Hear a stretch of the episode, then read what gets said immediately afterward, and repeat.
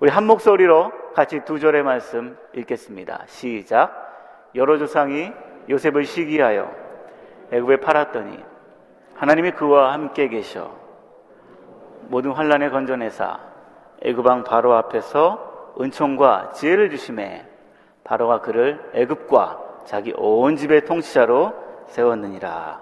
아멘. 우리 좀 다소 떨어져 있긴 하지만 좌우에 계신 분들과 함께 인사하셨으면 좋겠습니다. 주의 이름으로 사랑하고 축복합니다. 함께 인사 나누시겠습니다. 아멘.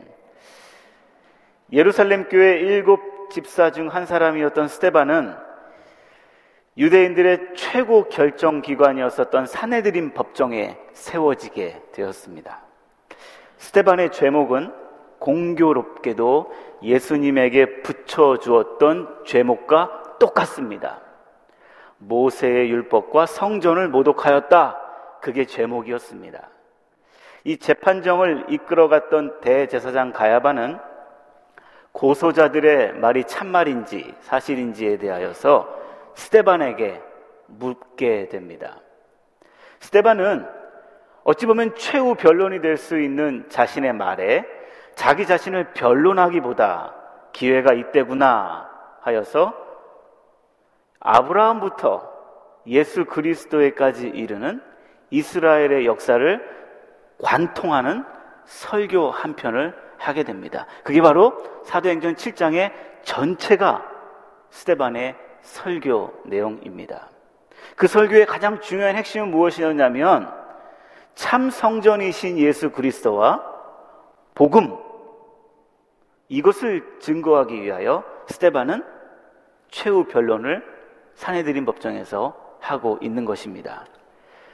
지난달에 저와 함께 말씀을 통하여서 살펴봤듯이 영광의 하나님이 아브라함에게 나타나셔서 약속하심으로 그를 하나님의 백성 이스라엘의 조상으로 하나님께서 삼아 주셨습니다. 이후 약속하신 바 아브라함을 통하여서 이삭이 태어나게 되었고 이삭을 통하여서 야곱이 태어나게 되었습니다.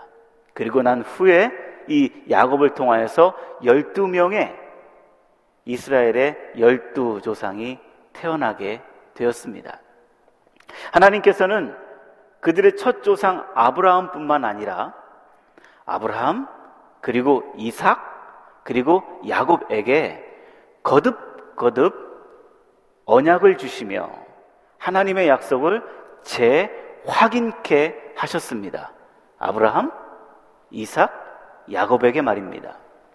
하지만 스테반은 어떤 이유에서인지 아브라함 다음으로 지난 주간에 우리 아브라함 지난달에 아브라함 살펴봤습니다. 아브라함 다음에 누가 설교의 주제로 나와야 되겠습니까? 이삭이 나와야 됩니다. 그리고 야곱이 나와야 됩니다. 그런데 스크린에 올라온 본문 8절의 말씀에 보시는 것 같이 아주 간단하게 이삭과 야곱 그리고 야곱의 열두 아들을 이름만 언급하면서 금방 휙 하고 지나갑니다. 창세기, 창세기의 거의 반이 이삭과 야곱의 스토리입니다. 그 방대한 스토리의 양에 비하면 이름 한 절씩만 이야기하고 넘어간다는 건 정말로 아주 간단하게 하고 넘어가는 것을 알 수 있습니다. 스테반은 이삭과 야곱을 아주 간단하게 넘어간 후에 요셉에 이르러서는 아주 길게 그의 설교를 진행하게 됩니다. 그리고 다시 400년이라는 시간이 지나 다음 시간에 저와 함께 살펴볼, 살펴볼 모세, 모세에 관하여서 또 설교가 아주 길게 진행이 됩니다. 이 모세 때 하나님께서 아브라함에게 약속하셨던 땅의 언약이 비로소 성취되게 되는 것입니다. 그보다 먼저 자선 번성의 약속이 요셉의 시대를 지나면서 이루어지게 되는 것입니다. 이사, 요셉과 요셉과 모세의 시대 때 아브라함에게 주셨던 그 약속이 드디어 드디어 성취되어져 가는 것입니다.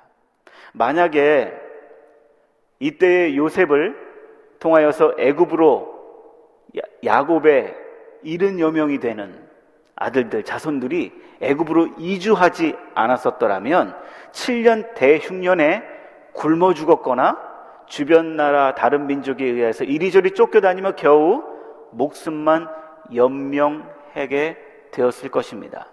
그러나 하나님은 아브라함에게 하신 약속을 신실하게 지키셨습니다. 당시 최강의 국력을 자랑하던 애굽으로 이스라엘을 옮기게 하셔서 그곳에서 하나님께서 아브라함에게 약속하셨던 하늘, 하늘의 별과 같이 바다의 모래와 같이 엄청난 수의 민족으로 번성케 하게 하셨다라는 것입니다. 이 위대한 하나님의 계획 가운데 하나님께서는 야곱 가문의 한 소년을 준비하고 계셨습니다. 그 사람이 바로 요셉입니다. 이 요셉은 예수 그리스도의 예표가 되며 요셉을 통하여서 하나님의 구원 계획이 더욱더 확연하게 이루어져 가게 되었던 것입니다. 그래서 스데반은 이삭과 요셉, 야곱을 슬쩍슬쩍 지나가면서 요셉에 이르러서 길게 말했던 것은 하나님께서 아브라함에게 약속하신 그 언약을 요셉의 때에 그 언약을 연결했기 때문에 언약을 이었기 때문에 아마도 스테반은 요셉에 이르러 아주 긴 설교를 행하고 있는 것 같습니다. 스테반은 요셉의 인생 속에서 하나님께서 그 인생을 만져가시고 다루어 가시는 하나님의 섭리를 스테반은 자신의 동족들에게 그리고 오늘날 우리들에게 증거하고 싶었던 것입니다.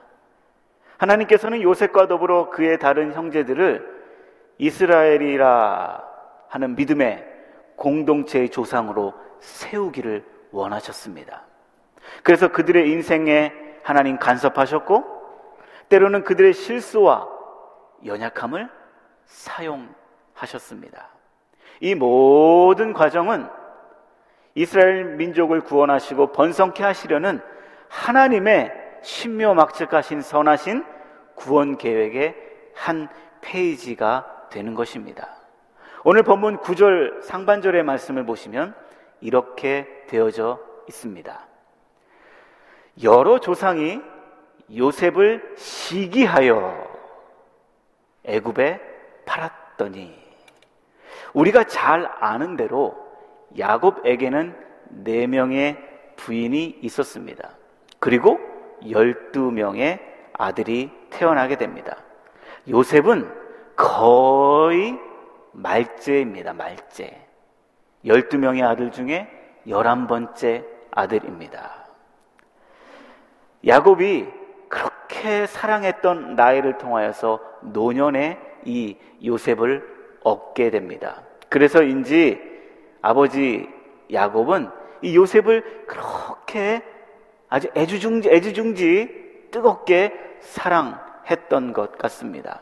그래서 요셉은 아버지에게 사랑을 많이 받으면서 곱게 자라게 됩니다. 그런데 17살이 되었을 때에 생각지도 못했던 요셉에게 고난이 찾아오게 되었습니다. 17살이면 아직 고등학교도 졸업하지 못한 어린 나이입니다. 게다가 요셉은 온실의 화초처럼 자라온 소년이었기 때문에 그가 당해야 할 고난은 너무너무나도 크고 두려웠던 것이었습니다. 게다가 이 고난의 시작이, 이 고난의 발단이 다른 사람이 아닌 비록 배는 달랐지만 자신의 형제들의 시기심과 미움 때문에 일어나게 된 고난이었었기 때문에 요셉은 더욱더 비참했고 요셉은 더욱더 가슴 아픈 자신의 삶의 현실이었을 것입니다. 요셉을 향한 이복 형제들은 미움과 시기심으로 가득 있었습니다. 기본적으로 아주 이 복잡하게 얽히고 설킨 이 가정, 야곱의 부인이 네 명이라고 그랬잖아요. 배달인 자식들이 12명, 13명. 그러니 얼마나 복잡했겠습니까?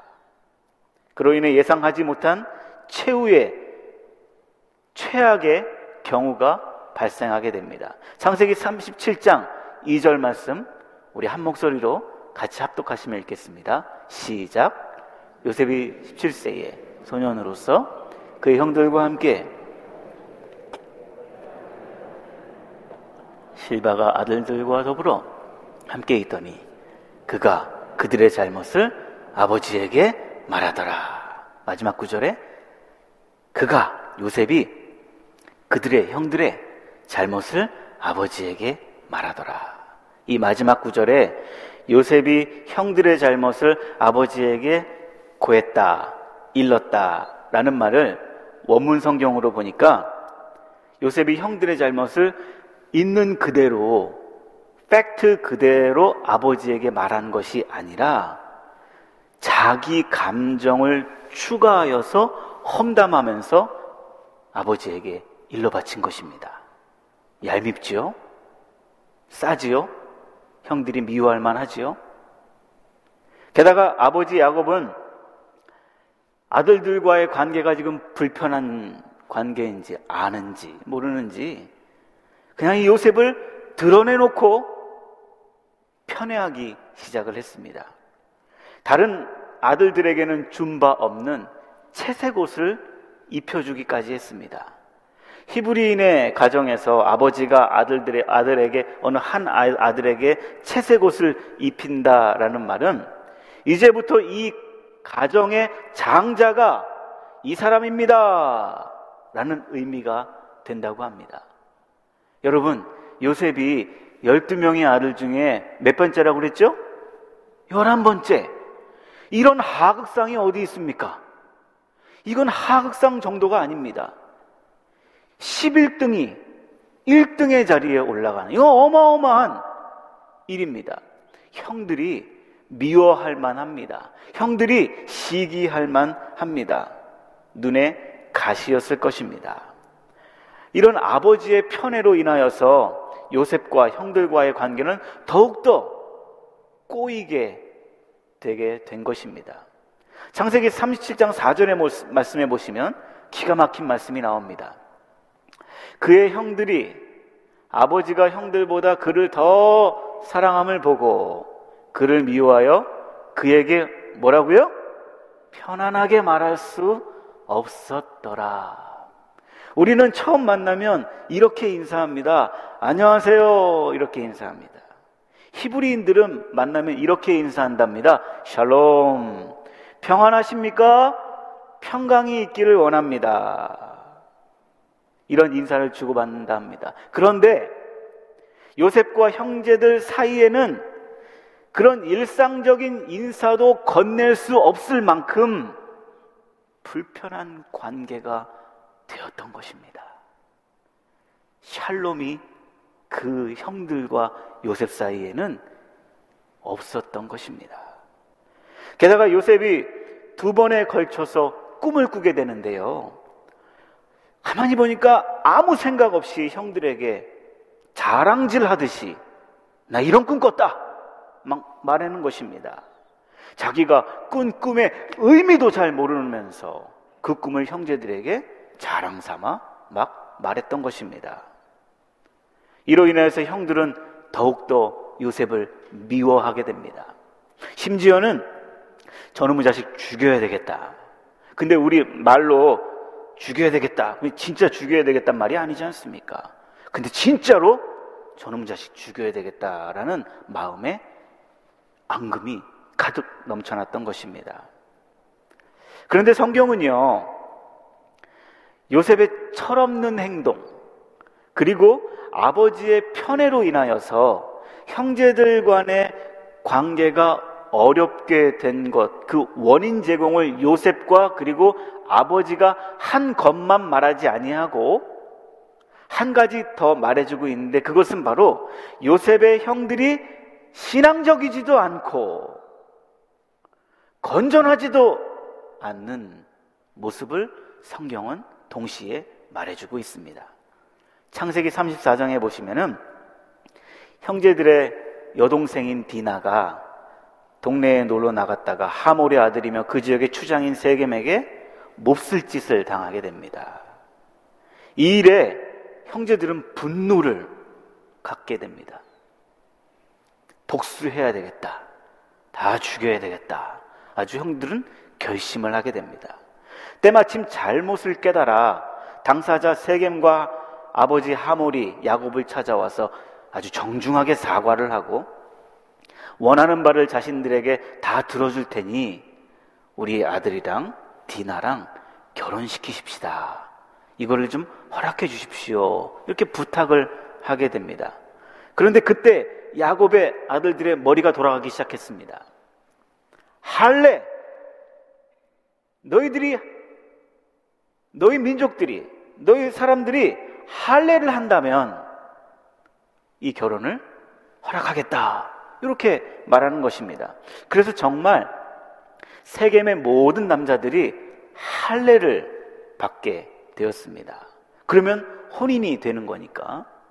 그런데 여러분들도 잘 알고 계시듯이 세겜의 남자들은 약속대로 할례를 받았지만 그것은 단지 세겜을 치기 위한 세겜에게 복수를 하기 위한 야곱의 아들들의 계략일 뿐이었습니다. 여러분, 할례가 무엇입니까? 하나님께서 아브라함의 집에 할례를 명하셨을 때 아브라함을 시작으로 이스마엘 그리고 히브리 종들 또 이방인 종들 모두가 다 할례를 받았습니다. 하나님의 백성이 되는 그 표시, 하나님의 차별 없으시고 한없는 은혜를 보여주시는 그 예표, 그 사인, 그 은혜의 징표, 그것을 가지고 야곱의 형들은 자신의 분풀이 복수하는데 그 하나님의 사인을 이용하게 되었던 것입니다. 기가 막히죠. 어떻게 돌아가도 머리가 그렇게 돌아갑니까?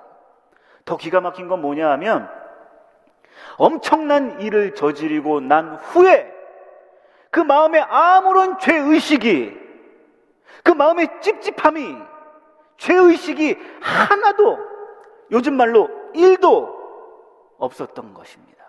얼마나 기가 막힙니까? 야곱의 그 아들들이. 이런 형들의 비신앙적이며 죄악된 모습을 보았을 때 요셉이 아버지께 말했던 형들의 죄도 그냥 단순하게 넘어갈 수 있는 그런 일상적인 죄는 아니었을 것 같다라는 조심스러운 추측도 하게 됩니다.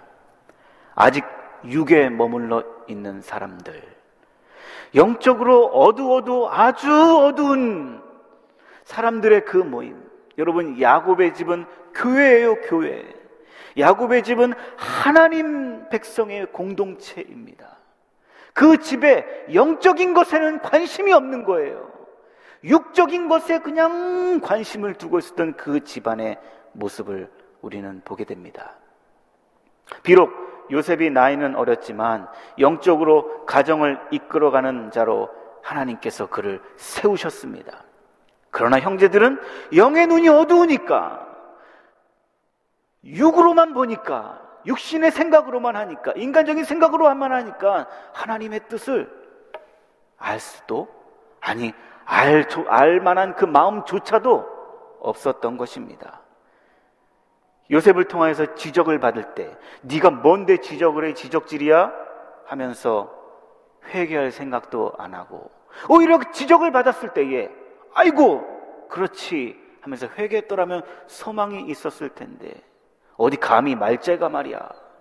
하면서 대뜨게 되었습니다.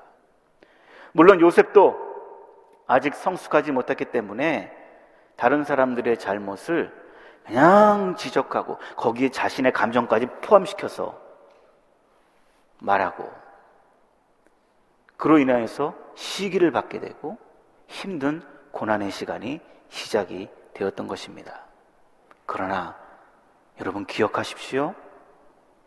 이 모든 야곱의 집에서 요셉에게 일어나는 모든 일들은 인간적으로 그렇게 이렇게 저렇게 했기 때문에 일어난 일이 아니라 시편 105편 16절부터 말씀해 주시는 하나님의 선하신 계획 가운데 일어나고 있었던 것입니다. 그가 또 그 땅에 기근이 들게 하사 그들이 의지하고 있는 양식을 다 끊으셨도다. 그가 한 사람을 앞서 보내셨으며 요셉이 종으로 팔렸도다. 그의 발은 차고를 차고 그의 몸은 쇠사슬에 메었으니 곧 여호와의 말씀이 응할 때까지라. 같이 읽겠습니다. 시작. 그의 말씀이 그를 단련하였도다. 아멘. 하나님께서 하나님께서는 야곱의 가정에 편치 않는 분위기를 사용하셨습니다. 요셉에게는 형들로 인하여서 노예로 팔리게 돼서 13년 동안 종살이 감옥살이를 하며 하나님께서는 요셉을 만져가셨고 다듬어 가셨습니다. 야곱은 그렇게 애지중지하는 아들을 잃어버리고 난 후에 그 마음의 슬픔의 시간, 13년의 시간 동안에 하나님은 야곱은 야곱대로 요셉은 요셉대로 만들어 가셨고 단련하시고 가르시고 깨뜨리시고 그를 세워 나가셨던 것입니다. 그리고 야곱의 아들들 영원히 숨길 수 있으리라. 이렇게 생각하고 있었던 추잡한 그런 일들이 어느 날 생각지도 않은 때에 그 일들이 다 수면 위로 떠올랐을 그때 하나님께서 들키게 하게 하시면서 그 형들도 하나님께서는 만들어 가셨고 가르, 가르셨고 미르셨고 세우셨던 것입니다. 아버지가 밥상머리에서 아이고 이 반찬은 말이야 우리 요셉이 참 좋아하는 건데 그 말을 들었을 때 요셉을 팔아넘긴 형들이 얼마나 마음이 뜨끔뜨끔했겠습니까? 그렇죠? 그 뜨끔뜨끔한 그 마음을 하나님께서 계속 주셨기에 그러면서 다듬어 가시고 만들어 가시고 세워져 나가신 것이라 믿습니다. 마침내 하나님께서는 야곱은 야곱대로 요셉은 요셉대로 그리고 야곱의 열두 아들들 열한 아들들은 그 아들대로 아름답게 고치시고 이스라엘의 믿음의 조상 열두 지파의 대표들이 되게 하신 것입니다.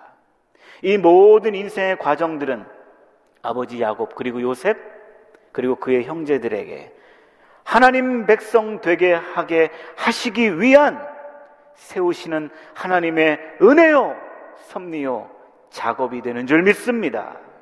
먼저는 요셉을 택하셨습니다.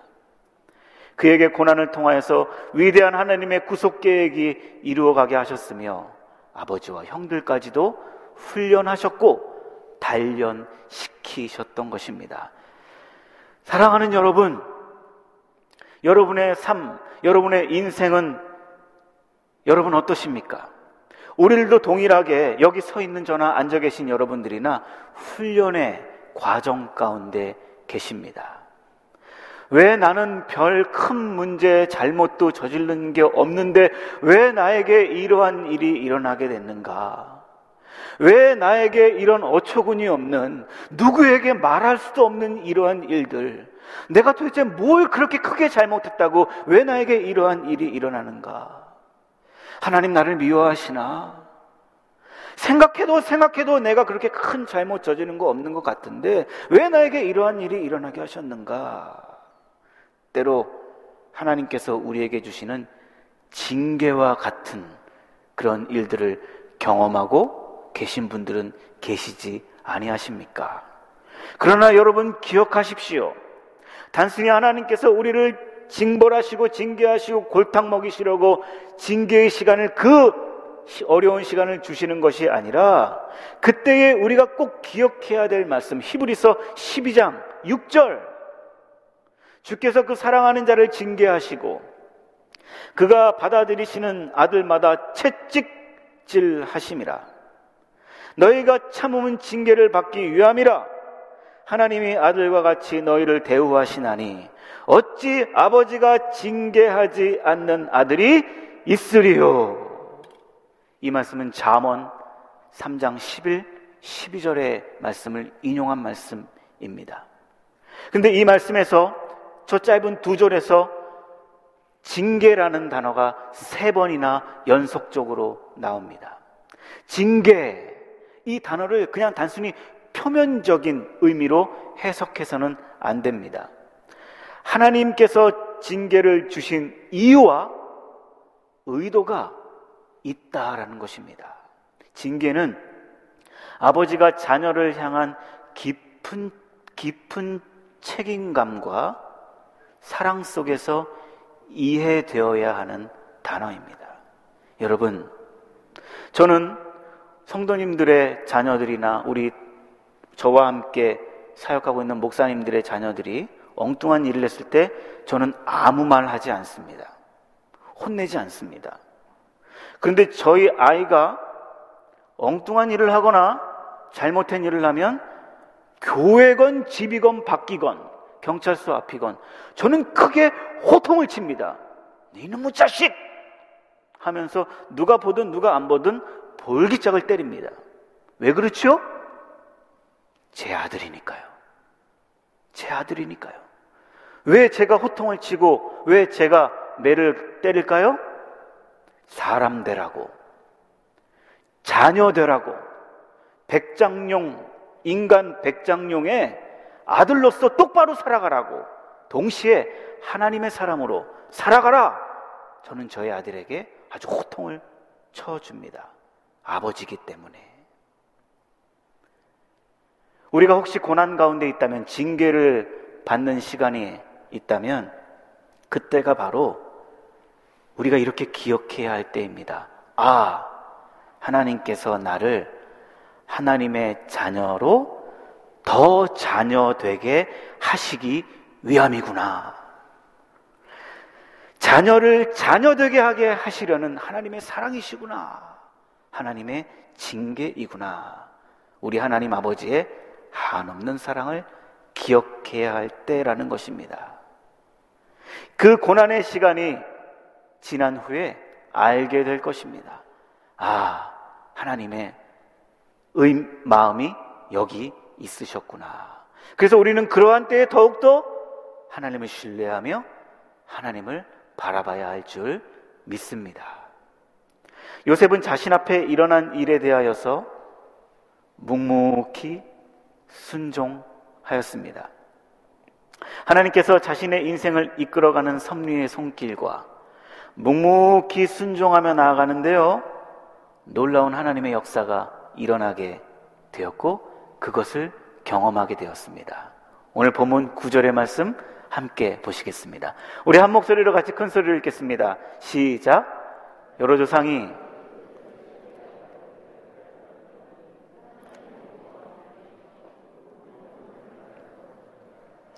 애굽왕 바로 앞에서 은총과 지혜를 주심에 바로가 그를 애굽과 자기 온 집에 통치자로 세웠느니라. 저기 보시면 빨간색으로 언더라인 되어 있는 하나님이 함께 하심에 하나님이 함께 계셔. 하나님이 함께 계신다라는 표현은요. 창세기가 요셉의 인생을 말할 때 특별히 고난 가운데 있었던 시절에 계속 수식어처럼 계속 붙여주는 요셉이 나오고 하나님이 함께 계심에, 하나님이 함께 하심에 따라 나오는 중요한 단어입니다. 요셉이 형들에게 팔려 졸지에 보디발의 집에 노예로 들어갔을 때에도 하나님께서 그와 함께 계심에 그곳에서 일을 잘 해서 가정 총무가 되었습니다. 그때에도 하나님이 그와 함께 하심에 억울한 누명을 쓰고 성폭행범이다. 감옥에 갇히게 되었을 때도 어떠, 어떻게 해요?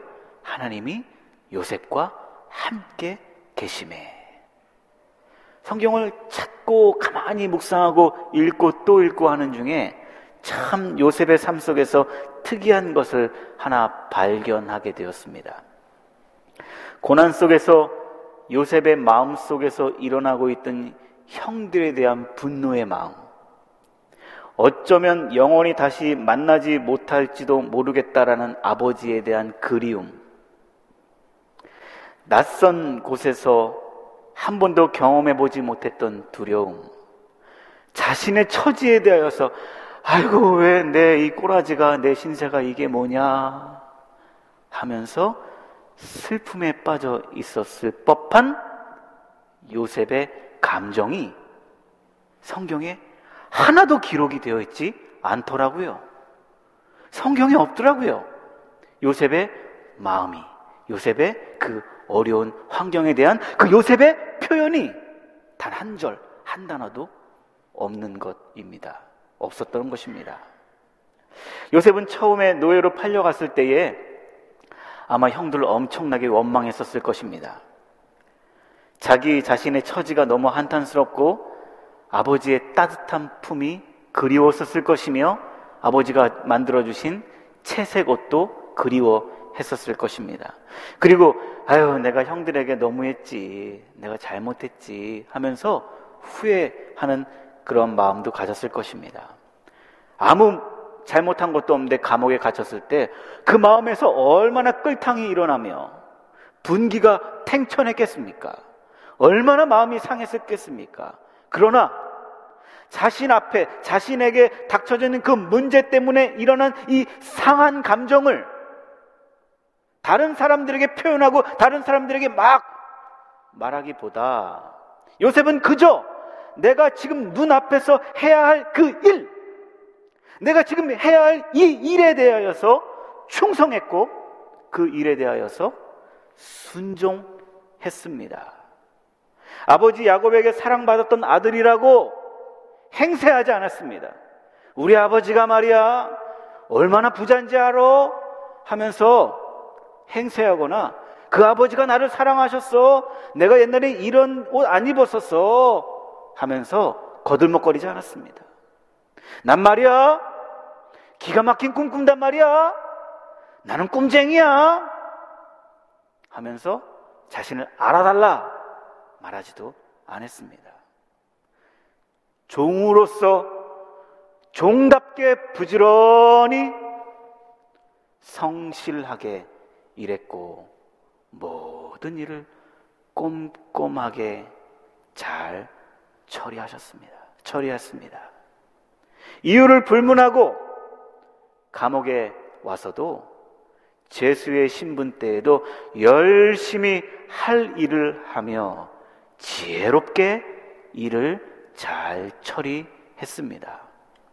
근데 기가 막힌 것은 그렇게 하는데 그렇게 했는데, 순종했는데, 충성했는데 놀라운 일이 일어납니다. 그의 모습에서 그와 함께 하시는 하나님이 느껴지게 되었다는 것입니다. 누구에게요? 다른 사람들에게. 얼마나 놀라운 일입니까? 요셉은 맡은 일, 요셉은 손대는 일마다 다 형통하게 되는 것입니다. 보디발의 집에 있을 때에도 그랬고 요셉이 손대는 일, 요셉이 내는 아이디어는 모두 기가 막히게 사람들에게 이야 역시 저 사람 곁에 저 사람과 함께 하나님이 계시는구나 알게 되었습니다. 감옥에서도 신임을 얻게 됩니다. 그러면 당연히 주변 사람들이 얼마나 요셉을 속된 말로 갈구었겠습니까? 요셉을 얼마나 시기했겠습니까? 그런데 그 요셉을 시기하고 요셉을 갈군 사람들이 요셉에게 장난질 치려고 할 때에 그 마음에 두려운 마음이 생긴 것입니다. 저 사람 건들면 안 돼. 저 사람 건들면 큰일 나. 왜? 요셉을 통하여서 하나님이 함께 하시고 하나님이 일하심을 내 눈으로 확인하고 볼 수 있었기 때문에 그들에게 두려움과 염려가 임하게 되었던 것입니다. 하나님께서 한시적으로 허락하신 고난의 기간 통하여서 요셉은 하나님께서 자신과 함께 하심을 경험하게 되었습니다. 그저 자신에게 맡겨진 일 충성하고 순종했을 뿐이었습니다. 그런데 하나님은 그와 함께 하셨습니다. 자신의 상한 감정을 다른 사람에게 말하지 않았습니다. 그런데도 불구하고 하나님은 다 알고 계셨고, 그에게 하나님이 함께 하셔서 필요한 것들을 채워 주셨고, 은혜를 공급해 주셨습니다. 하나님께서 이루고자 하시는 구원 계획을 성취하는 사람으로 세워져 가게 하셨습니다.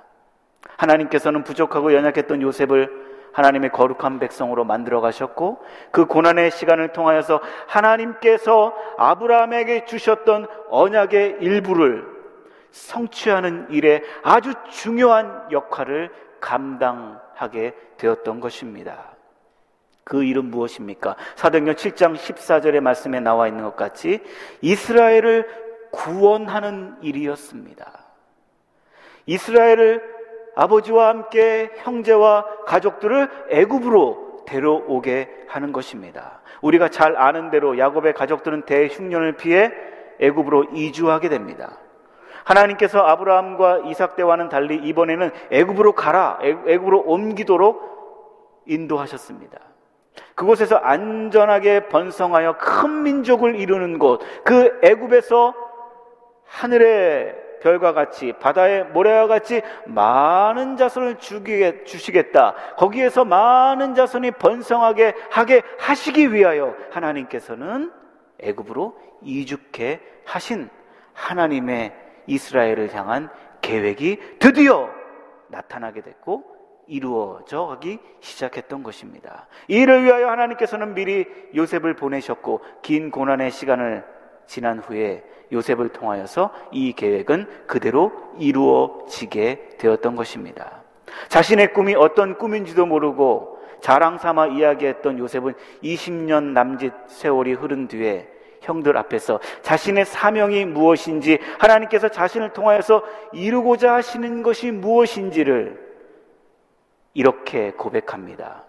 창세기 45장 7절 요셉의 멋진 인생 고백입니다. 우리 함께 요셉의 멋진 인생 고백을 함께 읽겠습니다. 시작. 하나님이 큰 구원을 당신들의 생명을 보존하시고 당신들의 후손으로 세상에 두시려고 나를 당신들보다 먼저 보내셨나니 자기 속에 일어나는 복잡한 감정과 닥쳐진 캄캄한 현실에 거기에서 눈이 고정되었던 것이 아니라 거기서 눈을 들어 하나님을 바라보게 되었을 때 비로소 자기 인생이 하나님과의 연관성 속에서 해석이 되어졌던 것입니다. 아, 나에게 고난이 이래서 있었구나. 나를 통하여서 이루고자 하시는 하나님의 꿈이 이것이었었구나. 그 꿈이 요셉 자신의 비전이 되게 되었던 것입니다. 어느 찬양의 고백처럼 하나님의 꿈이 나의 비전이 되고 예수님의 성품이 나의 인격이 되며 그런 나의 삶을 통하여 나의 능력이 아닌 성령님의 권능을 보여주는 삶. 그것이 바로 고난 속에 피어오른 요셉의, 요셉의 삶이었습니다. 이 시간 이곳에 계신 여러분, 온라인 통화에서 예배에 참석하고 계시는 사랑하는 성도 여러분들, 우리도 요셉과 같이 하나님의 꿈과 예수님의 인격이 나의 인격이 되어 성령님의 권능을 보여주시는 우리 모두가 되시기를 주의 이름으로 축복드립니다. 한 가지만 더 살펴보겠습니다. 스테반은 요셉의 이야기를 하며 요셉 자신에게 맡겨진 사명을 마지막 죽는 순간까지 잊지 않고 완주하고 완수하는 모습을 우리에게 보여주고 있습니다. 요셉은 아버지 야곱이 죽자 아버지의 유언대로 가나안 땅 아브라함의 아브라함이 사두었던 그 매장지 막벨라 굴에 매장을 하게 됩니다. 그리고 혹시나 복수를 당할까 걱정하고 있는 형들을 안심시키고 애굽에서 잘 정착하여서 살 수 있도록 도와주고 자신들도 그리고 손자들까지 잘 자랄 수 있도록 살 수 있도록 도와주었습니다.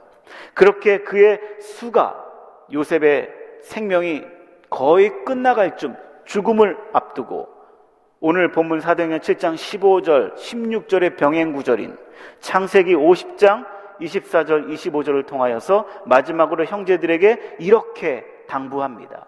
요셉이 그의 형제들에게 이르되 나는 죽을 것이나 하나님이 당신들을 돌보시고 당신들을 이 땅에서 인도하여 내사 아브라함과 이삭과 야곱에게 맹세하신 땅에 이르게 하시리라 하고 요셉이 또 이스라엘 자손에게 맹세시켜 이르기를 하나님이 반드시 당신들을 돌보시리니 당신들은 여기서 내 해골을 메고 올라가겠다 하라. 하라. 내가 죽 고 난 후에 나의 뼈를 약속의 땅 가나안으로 가게 될 때에 그것을 가지고 가나안 땅으로 가게 해 주십시오. 대대로 이 나의 유언을 연결시키시고 지켜주게 해 주십시오. 요셉은 지금 안정적인 삶을 애굽에서 살고 있습니다. 하나님께서 증조 할아버지 아브라함과 할아버지 이삭과 그리고 자신의 아버지 야곱에게 언약하신 약속의 땅이 그러나 이 애굽이 아니라는 것을 요셉은 너무나도 잘 알고 있었습니다. 하나님의 때가 이르렀을 때에 우리 민족은 반드시 이 땅을 떠나게 될 것이다. 그리고 약속의 땅 하나님께서 제시하신 그 약속의 땅 가나안으로 가게 할 것이다. 그러면 죽어서라도 내 뼈를 파서라도 나를 여기에 묻지 말고 약속의 땅 가나안으로 같이 가기를 원한다. 사실 애굽에서 요셉의 명성이라면 아주 큰 무덤 피라미드를 하나 받게 될 것입니다. 그런데 요셉은 그 피라미드에 애굽 땅에 묻히고 싶지 않았습니다. 증조 할아버지 아브라함처럼 요셉도 약속의 땅으로 가라, 약속의 땅으로 가라 하는 그 말씀에 요셉도 자기를 던지게 된 것입니다. 요셉은 평생 동안 자신이 직접 하나님께 받은 언약이 단 하나도 없었습니다. 하나님께서 요셉에게 뭐 나타나셔서 말씀해 주시고 언약한 기록이 하나도 없습니다. 그러나 하나님께서 할아버지와 아버지에게 주신 그 언약을 믿음의 눈으로 바라봤습니다. 자신의 삶을 통하여 하나님께서 이 일이 성취하시는 그 일에 자기 자신을 드렸던 것입니다. 요셉은 하나님께서 이스라엘 민족의 생명을 구원하시고 번성케 하시는 일에 준비된 사람이었습니다. 받은 언약을 후손들에게 전달할 줄 아는 이음의 사람, 언약을 잇는 그 역할을 충성스럽게 감당하는 언약을 넘겨주는 역할을 감당했습니다. 사랑하는 여러분, 오늘 나에게 기록된 말씀 성경을 통하여 주시는 하나님의 언약의 말씀이 무엇입니까?